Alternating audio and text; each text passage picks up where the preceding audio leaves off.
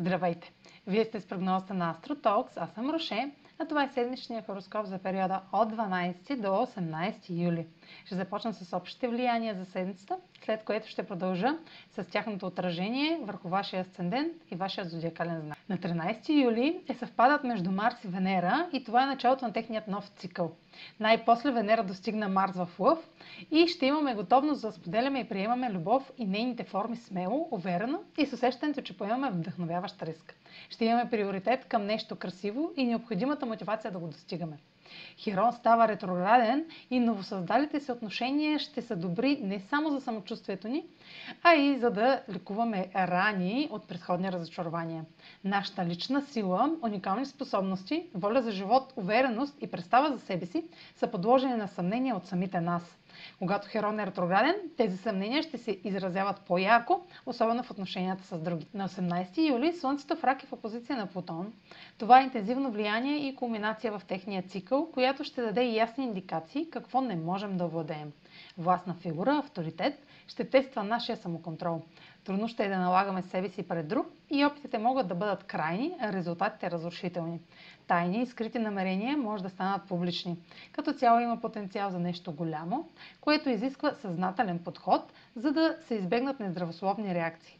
Също може да получите дълго чакана среща с шеф в авторитет, който да ви повиши или наеме след дълги преговори. Използвайте това влияние, като изхождате от истината и влагате страст в постигане на целите. А сега проследете как ще се отразят тези енергийни влияния на вашия асцендент и вашия зодиакален.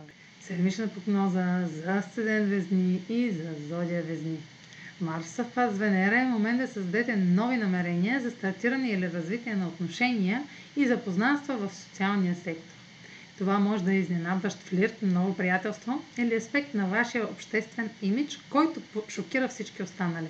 Нова връзка или аспект на вашите социални връзки може да бъде вълнуващ, магнетичен и малко рискован, но също така може да е възможност да преодолеете трудностите във връзките с останалите.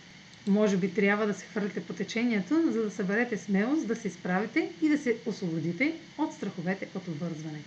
В същото време знайте, че вашата енергия може да предизвика неочаквани реакции от другите. Слънцето в аспект с Плутон в Козерог попада в кариерния сектор и предполага момент на успех или увеличение на силата.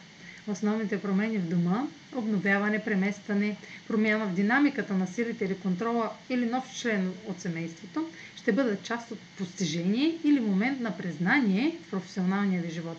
Също една промяна в дома или кариерата може да има преувеличени последици, тъй като миналото и бъдещето си взаимодействат. Това е за тази седмица. Може да последвате канала ми в YouTube, за да не пропускате видеята, които правя, да ме слушате в Spotify, да ме последвате в Instagram, в Facebook, а за онлайн консултации с мен може да посетите сайта astrotalks.online, където ще намерите услугите, които предлагам, както и контакти за връзка с мен.